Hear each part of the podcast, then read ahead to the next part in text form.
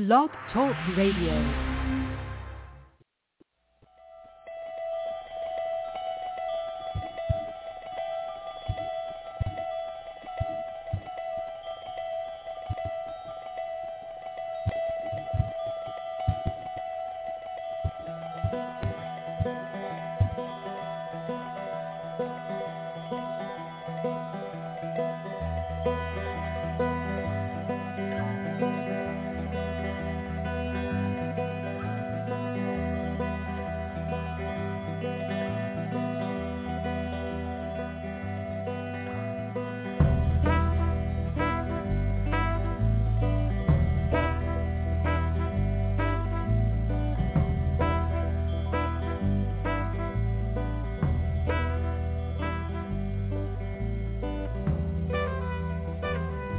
Everyone, welcome to the Neil and Kristin Psychic Hour.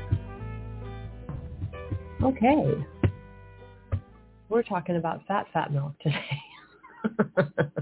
yeah, you know, when they mislabel, when they make those mistakes on labels, uh, sometimes the cotton becomes very uh, expensive because it's a rarity.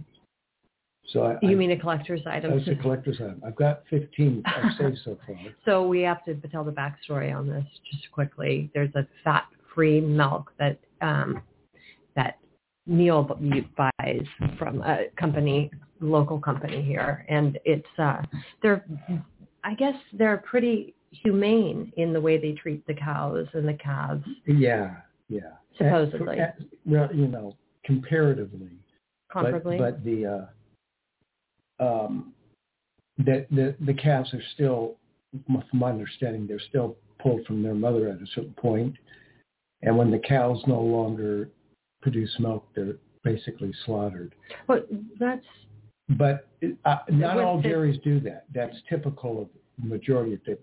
There's a movie out right now called Cow. It's a documentary, and in that movie, that that's what is described. But now it may not be true. This I've spoken to somebody at this particular dairy, and he says they don't do that. Right. They say they don't do that at this particular dairy. But anyway, they relabeled their packaging. They repackaged their milk. And they used to have a nice narrative about how the cows were treated well and, you know, they graze in the pasture and it's organic, blah, blah, blah. And pictures of cows. And they changed to this really kind of stark carton, which I'm not sure why they would do that but they mislabeled the carton. and so it says fat-free milk on the face of the carton, but on the side opposite the pour spout, it says fat, fat milk instead of fat-free milk. Yeah. And we can't get them to call us back. It's they won't call us actually back. comical. So quite comical um, situation. And the carton now has a steer's head on it, so I'm really questioning. The, it doesn't have a steer's head. Uh, but, but let, but let me give out the phone number or announce the phone number before you start talking and we start getting into a discussion. 914-338-0164 is the call-in number. Please press 1 if you'd like to speak with us, and we invite our callers to join us on Facebook and on Twitter. Those accounts are linked on our Blog Talk Radio profile, Neil and Kristin Baker Psychic, where you may follow us as well. you know, what is all this talk I'm hearing about what is a psychic? What, what is people? What is a psychic? What is going on?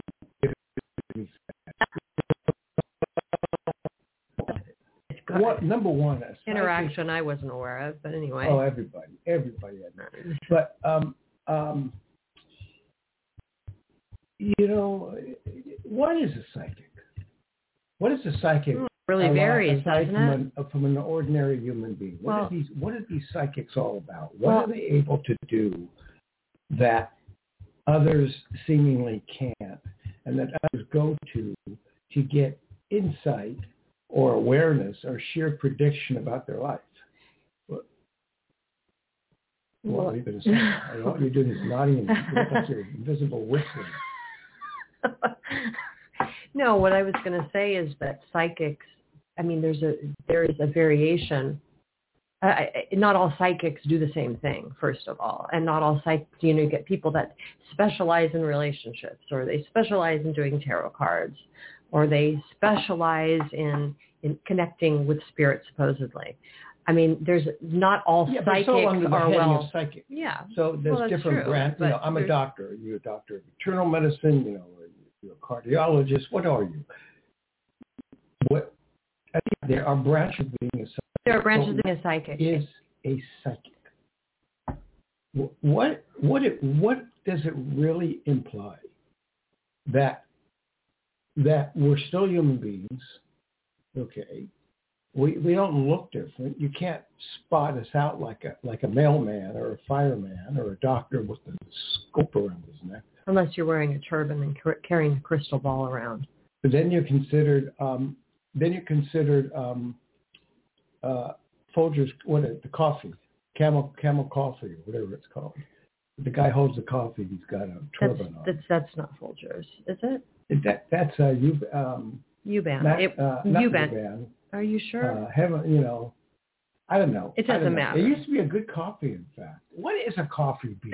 You know, why do we have some? Yuban. I think it was U-Band that had the guy with the turban. I, it could have been the guy with the turban. Um, he would. He was holding a. He was holding um, a coffee a coffee cup in his hand. He's all dressed up in a white robe and a turban. He's holding the coffee cup like it's the Ten Commandments, and uh, I forget the name of the coffee. Um, um, but if you say it, I'll remember. But Well, anyways, I'm what trying to figure it out. Well, what is a psychic? Hills Brothers. Hills Brothers. Gosh, Now, how did Hills Brothers Hills turn Brothers. into a you know a shriek or a coffee guy? Well, I call them shrieks. because I guess. they're- you know, they, they have coffee addictions. They, what is a psychic? Okay, so a psychic is still a human. Nothing special about us. We have a certain maybe a certain separate kind of talent or capability, and supposedly we're able to see into things that the ordinary person with the ordinary senses cannot see or decipher or evaluate or whatever. And so we have this this ability, supposedly, we're not charlatans and fake fake mediums. So we have this ability. Then wh- what is it that gives us this ability? Now, some people go to school for it and they develop it. You can learn tarot card reading. You can learn how to do an astrological reading. You can even learn how to be a psychic to some extent. Uh, if you wing it enough and have enough cold readings and you get into practice and you just sort of swing the bat every time you see somebody and you hit and miss. But what is a genuine psychic that has this gift? Well, there is the gift of prophecy. And that's explained in the Bible, the gift of prophecy, the gift, gift of interpreting dreams, and the gift of for insight, insight into people. A lot of uh, characters in the Bible were like this, and some of the main characters were like this, who had special insight. Not to mention uh, people like, um, uh, uh, oh, the Russian guy. I can't remember his name right now. Uh, my age is corroding my memory, but but uh, but um, some of the who's the guy, the Russian guy, the psychic that took the, the king and the czar that took over the um, czar and he ruled the psych the Russian em- empire. What's his name? Ras, Rasputin. Um, oh, I, you know, and there's there's all kinds of people, Joan Dixon and Sylvia. Uh, Jeane Dixon. Jean, Jean But she wasn't a psychic. She was an astrologer. I mean, she made Well, predictions. she made predictions, and Sylvia what Browne. Um, Sylvia and, Browne. and uh, and um, what's it, John John what's his name? John Edwards. Edward. And There's I even saw John Elmer Edward- Fudd is do it a John prediction Edwards or on a Edward? Bug, in a Bugs Bunny cartoon. He made a prediction that came true at the end of it. I was fascinated. But w- so we do have these different types of psychics. yeah, it's some- John Edward. John Edwards is the politician. Oh, um, maybe they should switch roles. But the idea that we have this gift, I wouldn't call it a gift, but some people do,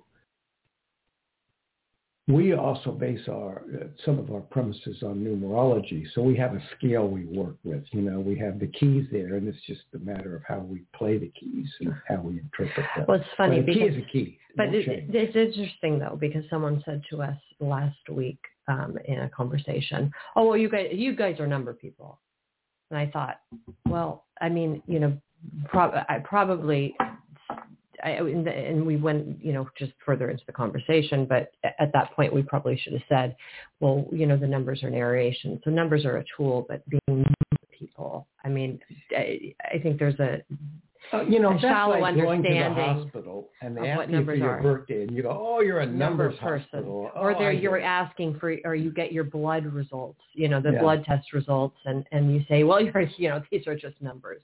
Yeah. I mean, the numbers obviously reflect And measurements. there's depth and- behind it. You know, right. uh, the the post office, of course, has to deal with numbers, but but that's not the end and start and end of their job description, and neither are numbers the start and end of our readings. We don't need a birth date to do a reading. What a birth date does is it gives us a convenient platform upon which to work. It's just a convenient platform. But can we do a reading without a birth date? Yes. Th- th- That's not a problem. Um, but a birth date is still a code. And codes are, are especially important to quote the gifted psychics out there that look into numbers and see into the depths of numbers and analyze them. You could look into the eyes of a human being and tell something about that person.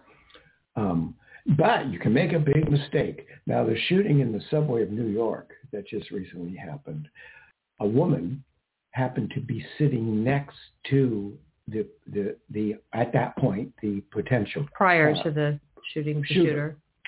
And she says uh, on the TV, she goes, well, you know, when I go into the subway, I, I'm so alert. I look at everybody and I judge everybody. And I can tell who is right and who is wrong, who is good, who is evil. And I saw this guy and I thought, no, he, he's okay. So I went to sit down next to him, as, assuming he's a safe guy. And he even says to me, don't sit there. There's urine on that seat. So he seemed, I thought, wow, what a nice guy. Disgusting. And then, Don't they clean the subway?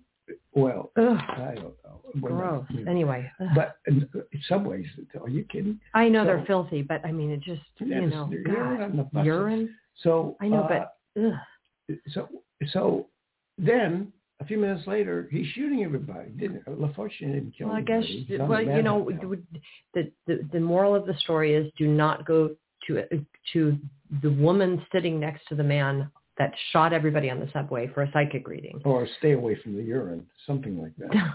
But uh, but so when when we have intuition, when we have gut feeling about somebody, when we check somebody out, cops do it all the time.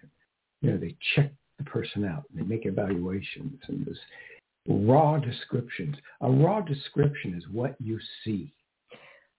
A, a, an extra raw description is what you see and what you feel. And then an extraordinary raw description is what you see and what you feel and what you know without being told. Well, this is what's it's interesting because there's a person that we were both looking at online. I'm not going to mention who or where they're from, but it was someone in a professional standing. And um, anyway, this individual, we both noticed something similar about this person um, regarding uh, staff members that were that this person, a male, had or has, and and the fact that they're all fairly attractive. So, I mean, we both noticed that and discussed it, um, discussed our observation. But you went further and said, this is someone I do not trust at all, at all. And I said, well, we haven't even talked to this guy. You know, how do, how do we know whether, you know, we can trust him or not? He gets great reviews. I mean, really, he gets great reviews. We know someone else that saw him and really thought he was caring individual, blah, blah, blah. But you said I don't trust him whatsoever. I think Yeah. he should. Well, You know. you know, it, it's just not. If somebody surrounds themselves with gorgeous, I mean, Dean Martin surrounded themselves with the gorgeous. I don't know if they were gorgeous People- women, but they were I don't know. I attractive. didn't- I did- they all. They all- seem they- we- we- a. They're exactly. Maybe it, type. maybe it just makes his day to be surrounded. He looks at beautiful women in his eyes, and it makes his day great. And gets to bounce around and look good and worship and all that. But you know, I mean, that's fine. Who cares? If that's your cup of tea, then drink it. But then there's the attitude of how the mind is set. Um, how the mind is set. You know, I went. I once went to a dentist, and he was going to extract a tooth, and um, he says to me, "Okay, you ready?" And uh, and I go, "Yeah." And he goes, "Okay, let's party." And he put on hard rock music, and I was out in a minute. But as I was going, and I was thinking, "Oh boy, oh boy, I'm going to wake up with spiked purple hair." Um, and you know, I, I didn't wake up with spiked purple hair, but I woke up without a tooth in my mouth. And he did a fair job. He did a good job. But I mean, he had a certain and and his his um, his assistant looked like one of these buxom uh, women, uh, you know, in vaudeville, you know, that walks around and you know wiggles and everything. I was thinking, what am I getting myself into? But again, uh, you know, psychics can get sloppy too. We all slip at times, and we just get into a field of bewilderment and curiosity. But when we are on the stage, when we are quote performing, when we're really tuned in, uh, and we go in for the kill, we go in for the bullseye, and we start to do readings. That's a different motion. I mean, psychics do have buttons. Uh, uh, yeah, sure. You, you hear, well, psychics never rest. They're always, they're always, you know, listening to something or feeling something or seeing something. Well, not, yeah, yeah. But you can turn it off. You know, you can turn it off and just let it, let yourself be, let it be, let it be. Um, th- there'll be an answer tomorrow. So uh, that's true.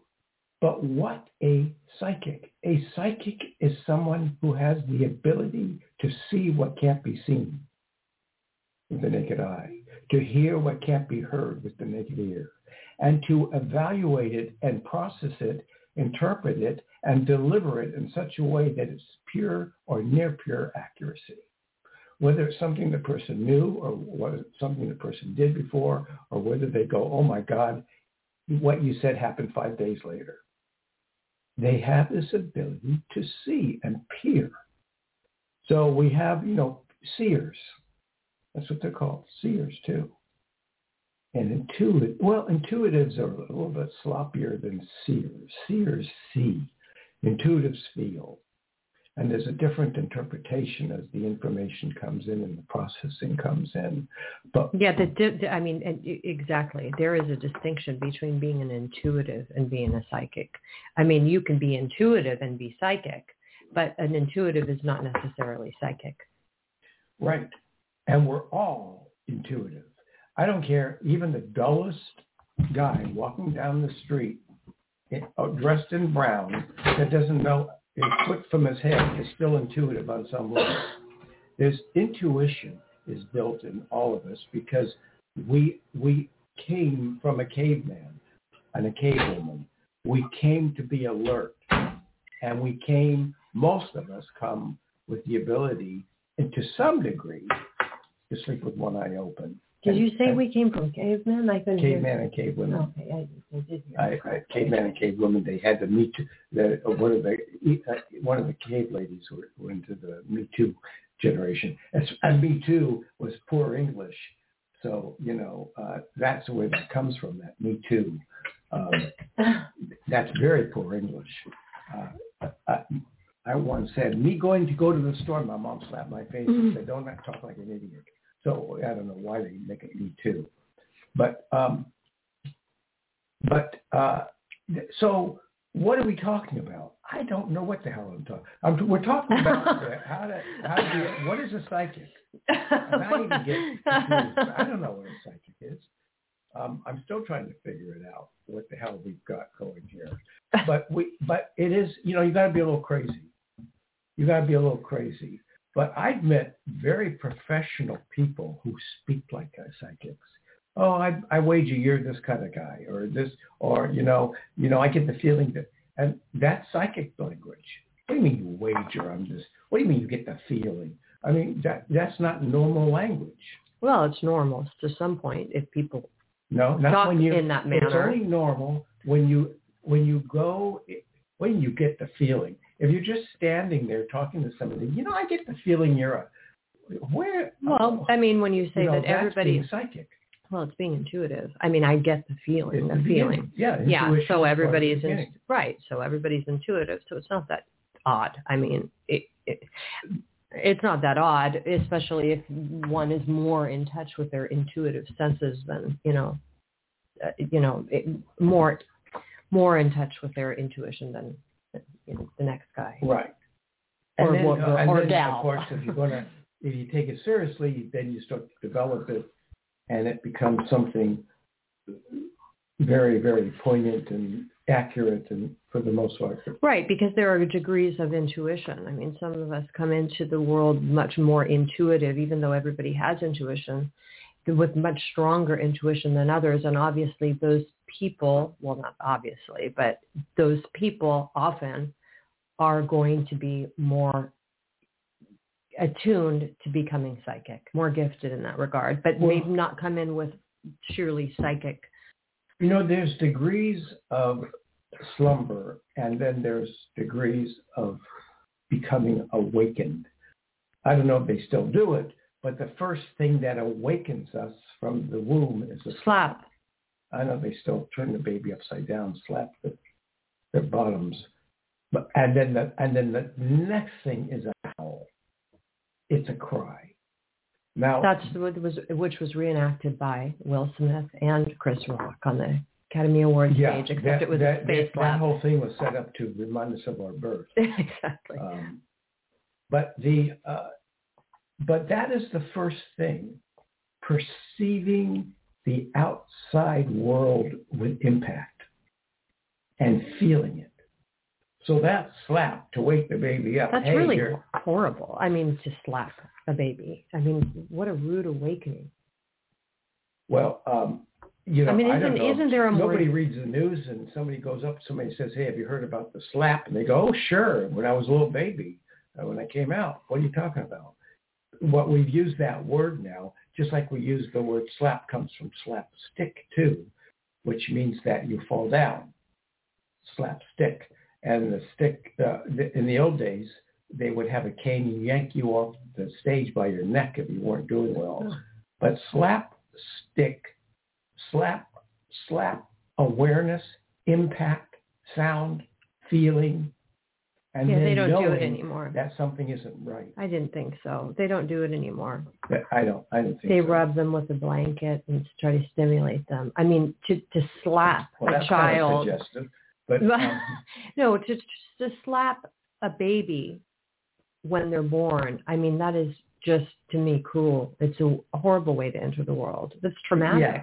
That's tra- that's trauma immediately upon entering the world. well, we've developed we've developed our senses, and we've come to a different position of awakening a, an infant, um, a newborn.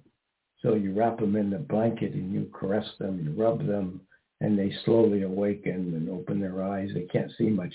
A baby's only can see in front of them for quite quite a few weeks. Maybe- maybe- can go on. Everybody and all, all their eyes are blue. Everybody's got blue eyes. maybe maybe um, the doctor should slap the babies when they're born because that's why children have become so entitled because they're coddled into the world now by Well, being rubbed by true. a towel. Today you want to slap the Yeah. doctor, but um, there's plenty of doctors that aren't on, on up and up. But the idea that uh, whether you're you're slapping them or wrapping them in a blanket and cuddling them and soothing them so that they wake, they have a gentle awakening instead of a rude awakening. Uh, it is the beginning of becoming sensitized to the universe, to the world, and not basically through the hands of it, it, it's it's hands. It's basically hands, maybe breasts, but it's basically hands. And now we have the idea of what is the map of the hand, the palmistry. What is the what is the energy of a hand? You can look at your hand and say, this is a carpenter's hand, this is a pianist's hand, or this is a hand that, would, that typically picks a nose a finger green. But the, but all of our hands speak. Well, they do. They speak and they sign and they. You're not remembering. I'm laughing really hard because we're looking. We often look at our palms. Yeah. And and they change. Yeah. but the other night you were looking at your hand and you go, "Fuck! I've got KFC on my hand." Oh yeah. and indeed, indeed, yeah. KFC is was on my hand. Of all the things, I got Kentucky Fried Chicken on my hand in and um, and you know, I think guys like to play because they know we're vegetarians, and I've never eaten Kentucky Fried Chicken. and um, and I subsequently looked at my hand and I said, there isn't anything on my hand. Yeah. It's blank. Right. I can't see a damn thing. And you said, yeah, you're right. It's, there's nothing on it. Which, um, you know, uh, I did go to a, palm, a palmist uh, once. You did? Yeah, I went once. But before I went, I, I was at the market. And you know, the print from certain products, the purple print print was on my palm. That stuck to the palm. You know, you can have an imprint of something. Yeah, from okay. And she was reading my palm, and she said, "This is so fascinating." I go, "Why?" She goes, "You have the numbers five, four, three, with a dot after the five on your hand." and I said, "Well, oh, well, that's my price tag. I'm I'm worth $5.43. And the palmist was so stupid. She said, "Oh my God, this is amazing." And you know, I I I never seen somebody who never read a palm with a with a price tag on it. I go, well, you've been to the market, this price tag. She goes, that's true, that's true. I, anyways, I didn't pay for her reading. I, I kind of walked out and said they had something else to do. But uh, so I'm not really good at, you know, palmistry. Some one time I raised my hand in a crowd of people. Somebody was reading palmistry, and I didn't want to really. Well, you didn't raise your hand. I was told to, I, she made me raise my hand. Oh. Everybody's raised their hand. I didn't want to because I didn't want to make a big scene. And everybody's raising their hand, and this great palmist was going around telling everybody, "Oh, you're this, you're this." Finally, she comes to me and she goes, "Raise your hand." I go, "Ah." She goes, "Raise your hand." I go, "Ah." She goes, "Raise your hand." Everyone's raising their hand. So reluctantly, I raise my hand, and she's staring at it, and she goes, uh, "Wow, uh, uh, you're you're an intense psychic." You're a psychic. That's the hand of a psychic. And I went, oh, I don't know anything about it. She goes, what, what do you, what do you do? I go, I'm a maid. I'm a, I clean rooms.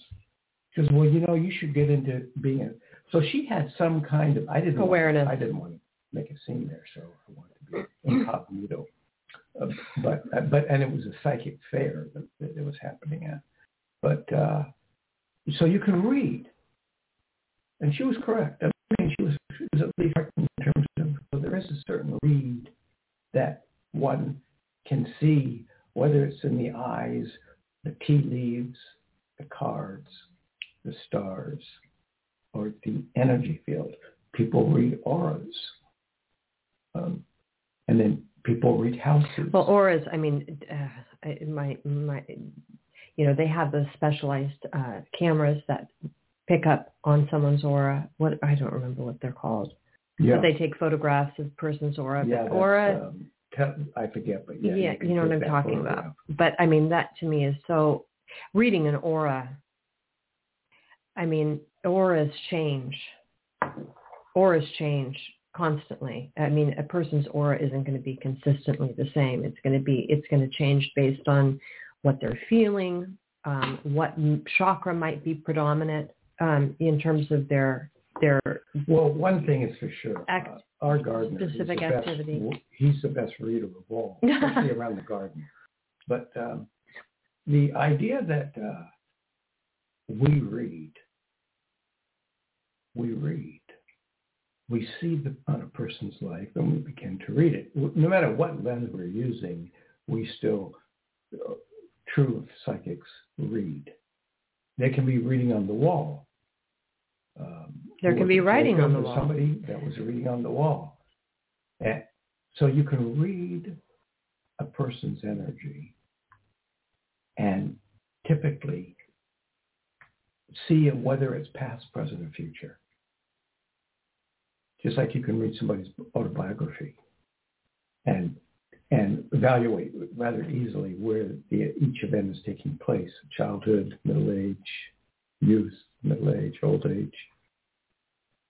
And then there's the also the ultimate goal of, if it's necessary, reading the to the end of one's life, how it might all appear and how it might all end ultimately. And I don't know if that's important, but some people want to know how much time do I have left? I have certain things I need to do. So they seek, sometimes they seek a psychic. Doctors can do it. Well, I'm sorry to say you have three weeks to live. You're going to be going in hospice. Maybe they're accurate. Maybe it's about two weeks. A lot of later. times, a lot of times. So, I mean, I've read many, many people who have survived much longer than than. Yeah, than, there's always that. You know that. Of course. The prognosis. But were, but but you know they read they read charts. They read numbers. Numbers. They read X-rays. They read MRIs. They know, and they know once they have identified something, what its rate of growth will be, how fatal it, it is. Right, and especially in, in certain types of like cancers, like pancreas, for example. I mean, once once you've got advanced pancreatic cancer, and usually that's when they find it. Yeah. They don't find stage one pancreatic cancer too often, and you know by the time they find it, it's another reason why like you go to a psychic so they can maybe feel that. I go. did a reading on the phone with somebody and said they had a mole on their back and they said, well, I don't think so. And I said, no, you've got a mole on your back. You've got to get to the doctor. Anyways, they got scared because the reading was accurate. Rest. So they went to the doctor and sure enough, they have a malignant this was years back. ago, obviously. And uh, it, it literally saved this person's life. And then the doctor came and did a reading, I believe, as my memory serves me. Um, your memory often doesn't serve you. Because she said it was a psychic told me this. And she said, well, that psychic saved your life. And then ultimately, in, in, in secret, the psychics went out of his or her profession and wanted to do a reading. I've had policemen do it, um, you know, looking over their back to see if anybody saw them walk into it. But uh, people, people um, you know, it's, it's interesting journey but what, what are tools? Well, a psychic's tools are a going to be the third eye. They're going to be the, whatever they may need. Numerology, the third eye, intuition, cards, crystal ball. You can do all kinds of tea leaves. Yeah, and sometimes the information is right there in the cards, in the tea leaves, and sometimes the instruments that one is using and it's kind of lift off to something right. higher. And it's kind of fun sometimes to use tools, even though, you know, typically there's not tools, I mean, physical tools used in our. Yeah, I once had a very difficult client and I used a hammer on him. Um, That's what I was saying, was a, hammer wrench, uh, screwdriver. Yeah. Depending on what you need to do to the client. Right. No, I, no, no, no. I, I, had a woman carrying a ham and she came into the room and he got scared and left. So I used a hammer on him. But the idea that uh, that we're we're in a strange world and we're in a strange time.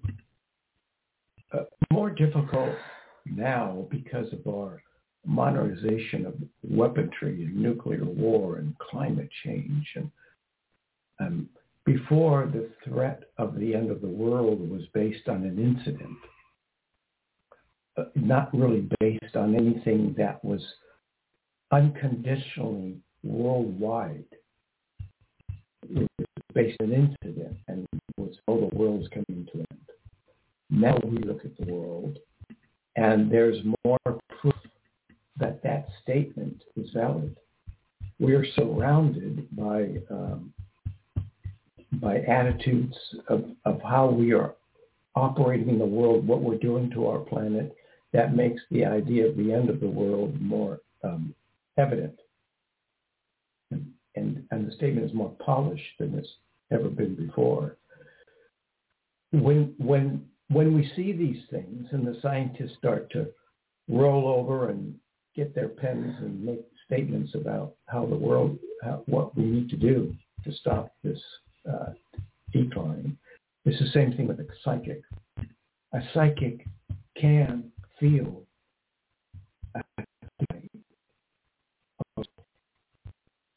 or mishap. They're supposed to do. They're engaged in supposedly the idea of seeing into the future. So, well, yeah, and in in terms of speaking with a person in the context of a reading, especially if if if um, if the individual isn't like a regular, you know, doesn't do readings on a regular basis, it's even more important to be able to pick up what's pertinent in that person's life if there needs to be a warning, for example, about certain things that they should or shouldn't do. Um, yeah. The less con, the less, the less the less time a person spends doing readings means that there's going to be limited opportunity to inform them of potential hazards, dangers, and things like that. So they need to, the readings have to be accurate. Um, even it's more even, even more important for the readings to be accurate. It? Do you feel it? Is it a vibration? How do you actually get the feeling or or or come to a conclusion that something bad or or concerning is going to happen in a person's life. Every psychic's different. Right. Um, well, and, you know, I mean, and and that's that's a lot where intuition comes in. Intuition um, doesn't usually appear when you're discussing someone's past. Intuition comes in typically in fashion when, you're discussing someone what's going on. a person or about to happen. And so you have intuition, that inside information that is uh, along certain pathways. Then you get into the idea of, uh, as a psychic, is it destiny or, or is there a course of energy that that is conditional? That upon condition it can change. It's not unconditional, it's conditional. It's not destiny, but it's on the map of destiny, but it can be altered. It's not fixed. Some lives are fixed. Some lives are fixed curves. Other lives are not fixed, and death occurs only by natural causes. So uh, uh, sometimes it's fatalistic when it's an accident. But but a, a good psychic will be able to read the ultimate events of one's life and see them. That's that's the extraordinary thing about the psychic energy. That and perhaps the ability to change the course of one's health or well-being. It's a difficult one. Uh, it's been done but it, it's difficult. It takes a lot of energy work to, um, uh, you know, uh, I had a person that used to come and they, they had a, really they had uh, well, yeah, someone you can work with. um, but uh, th- this person um, had uh, brain cancer, and it was it was just going throughout her body. So it metastasized, and she was obviously terminally ill. Yeah, and this person came for a series of years after being diagnosed, and we, whether it was chemo or the work of the energy or the medicines that were being applied, her living habits, her life was prolonged for about three, four years. See, that's the thing. And, And- she probably had a prognosis that was much shorter. Oh God, yeah. So, case in Yeah, point. and it was, you know, and then the marks would go down, and we were very happy about that. And then uh, I saw the person, and the person said to me, "I want a reading, but I'm tired."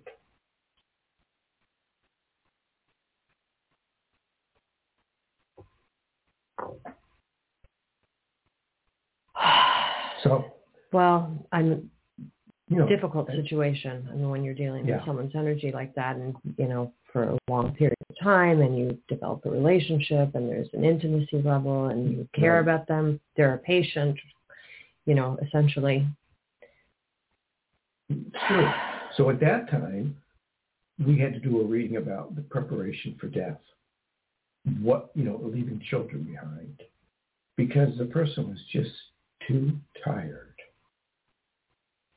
So That person did. had children. I wasn't aware. Are we talking Oh, about the yeah. same They- person that? No, this person even named one of their children after me. Oh, okay. Yeah, I know. Wait a second. I, I, okay. yeah. And they, I mean, it was an honor that she named one of her children after me, but Right. That was due to Okay. So, previous reading where. well, I was um, thinking about the other person who had the demon jump into her on oh, an acid oh, trip, yeah, that one too. But they both That had was, terminal. That was already known. She was going to go. well, she this, just came for a reading to figure out why she got had so cancer. so that that wasn't okay because I got I got confused. Yeah, it was different. Um, that person came to, for a reading because they wanted to Know know why. why they had brain cancer, and they only had a few weeks to live or something. And I saw a vision of her taking LSD and seeing a demon in a tree that jumped in her, and she said that's exactly what happened. And So she then had that experience. I mean, now she, she knew how to tie it together. And are there demons out there? Yes. A lot of it's based on drama, but there are demons in the energy. There are demons. And they and our auras and energy fields can be susceptible to, uh, to being demonized, inhabited by a demon. It's just true. But it's not common, but it's true. It's there and it happens. Now, this other person was just tired um, and, and, and said, you know, my children are old enough now. I'm just worried that, you know, I won't be there for them, but I can't fight this anymore. And I can't do readings and continuously be okay for three months and, and amaze the doctors and then fall back. Couldn't quite, we couldn't quite lick it. But but she had a difficult car. I mean, car, car. I mean, her karmic number, master number, Yeah. were not.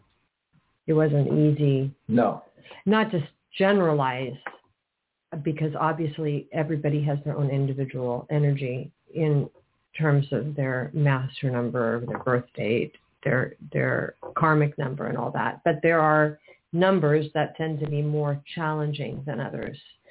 Right. The codes, um, there are some numbers that stand out with negativity and they don't always Combinations of numbers. They can be negative. negative and you have to kind of analyze. Sometimes those numbers merge into that day that the person's just surrounded by negative energy and they're good people. Um, in the in the event of a, something being fatal and a person comes for a reading, you know, there isn't much to see in the future. It's it's the center that when the person goes, they're prepared. They have finished their work. And so the question that is asked is, have I done everything? What do I need to do? I have my own opinions, but I want to see what you can psych out in my life that I, you think it might be important without me saying a word. Well, in the case of this individual, though, at you know, one time I recall that she was, you know, planning to buy property in another state, and she had plans, and was, you know, not even despite her Yeah. illness. I did it go into remission? I can't remember. Yeah, for a couple times. It went into remission you're and, then she returned. She had plans, so she was looking forward to having many more years on the planet, not the limited amount of time that she ultimately did have. But Yes. But then, it, yes, that's true. But then one day she just came and said, you know, I'm just too tired. I'm, I'm all worn out. I, I can't do it. As much as I had plans and as much as I want to be on the earth, I'm just can't do it. So you get, it. you know, you can't, for that, in those situations, you can't say, oh, come on, let's get, let's get you inspired. You know, don't, don't, don't give up like, sometimes you just have to say, okay. Well, a person has to prepare. I mean, if, if, if, and obviously the cancer had returned at that point. Yeah. So, yeah, I mean, And inspiring the a person person to continue fighting, fighting, fighting, you know, it's not, Yeah. wha- there should be a point where a person is allowed to make a decision Right. whether or not they want to continue medical treatment and, and, and if not, then of course there has to be preparation Yeah. for their crossover. But it's not assisted suicide. It's No, not, no, not no. death doctors.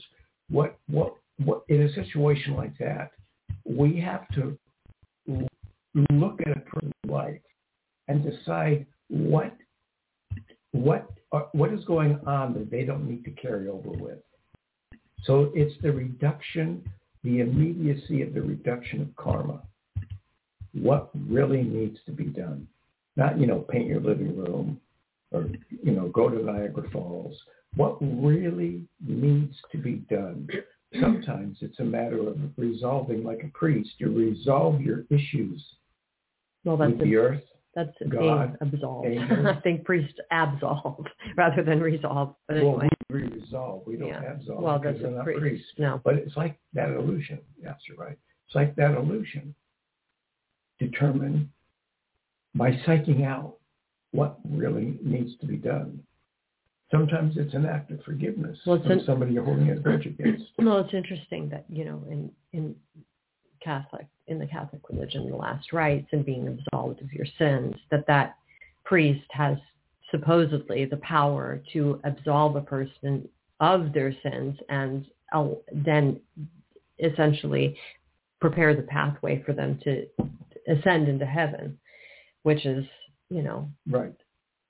uh, controversial. You know, it's it's a great uh, Victor Hugo, uh, the Hunchback of Notre Dame. The, the that idea that um, in that in that particular piece of literature, uh, the government, the authorities, were, were going to kill Esmeralda, considering that she had killed somebody with a dagger, and uh, the king, the king felt sympathy. Empath- he was very empathetic towards the, the woman.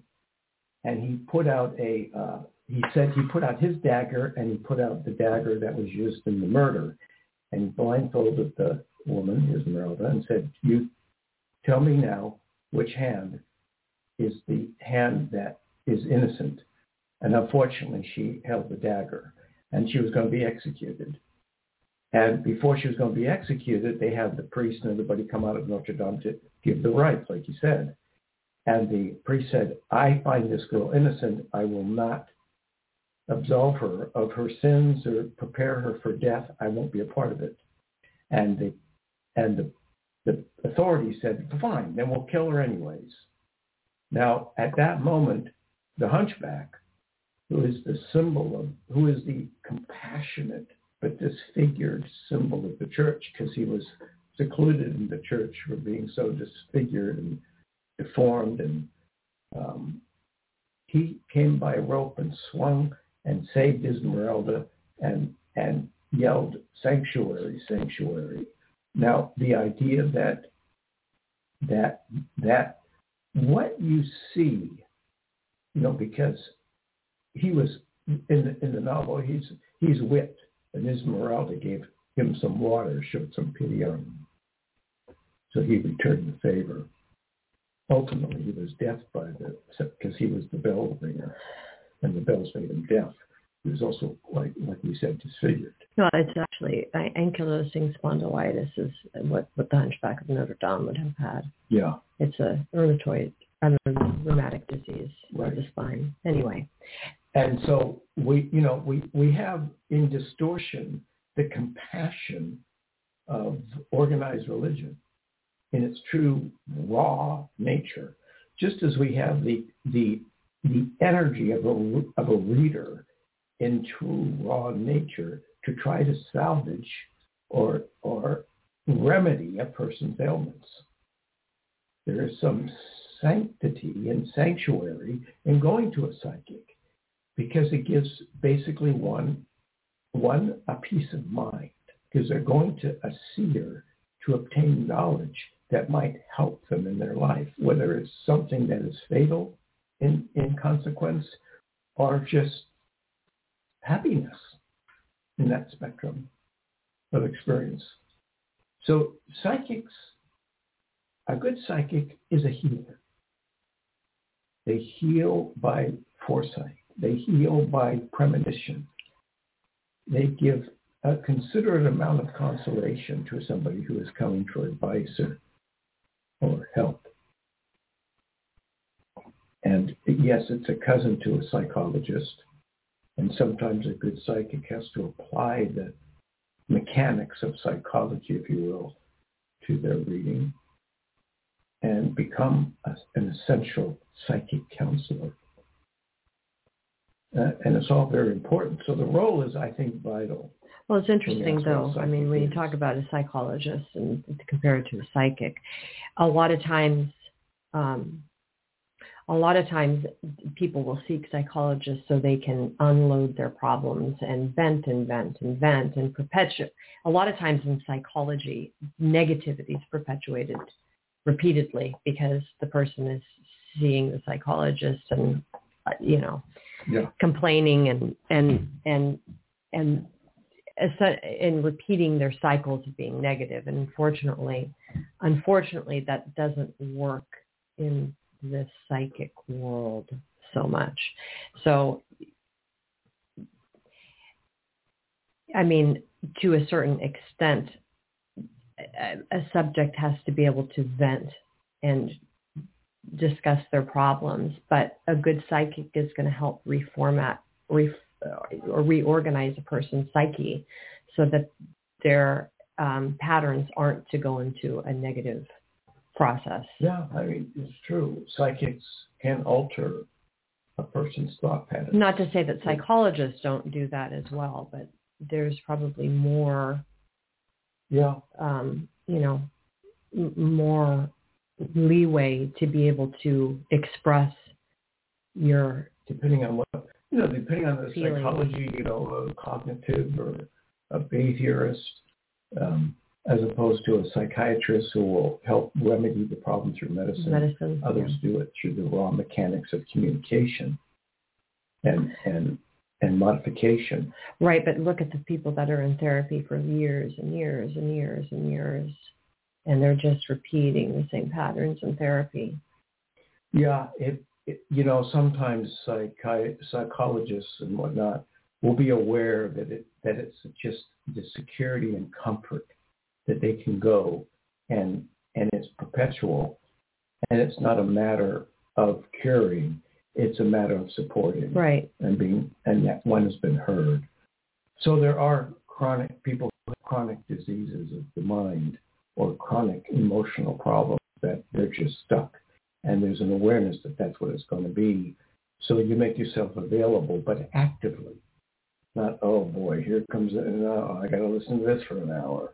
You know, you, you're actively listening and you're interacting with a human being on a level to where the human being feels a connection, even if they go on rampages of, of narration and dialogue. Um, I once did a reading for an hour with somebody. I didn't say a word. He just talked. He got up and said, this was the greatest reading I've ever had. You're fantastic. I didn't say a word. I, I, I, I don't, I still don't know what he meant. But, um, and all he did was when he was talking, he was crying and going on and, and everybody, and on and on. The hour was up, and that's what he said. He jumped up and said, fantastic reading. You're the best. So, no, it's a better. I, I mean, I think it's it, if you're going to have a psychic reading, it you know, of course, having the opportunity to express your concerns or whatever you you know what what it is you want to get out of the reading is important. To have a dialogue is important, but really listening is Listening is important. important. you got to listen if you're if you're having a reading. You know, I there was one person that came. I remember over the years that talked on and on and on and on and on, and then they said, "You know, I've been talking so long. I, I want to hear what your reaction is." I said two words. They interrupted me, and they spent the rest of the hour talking, and that was a fantastic reading for them. So we, you know, what are psychics? I don't know. We've helped to uh, reveal the definition of a psychic. I don't think there is any definitive definition. I mean, you could probably come up with a string of words that sounds nice. But ultimately in time, the, the idea of a psychic is, is forever evolving. Okay, it is forever evolving, and and we are evolving on to the next show. Back on the air on um, at rather our regular time, 9 a.m. Pacific, 12 p.m. Eastern. Bye bye.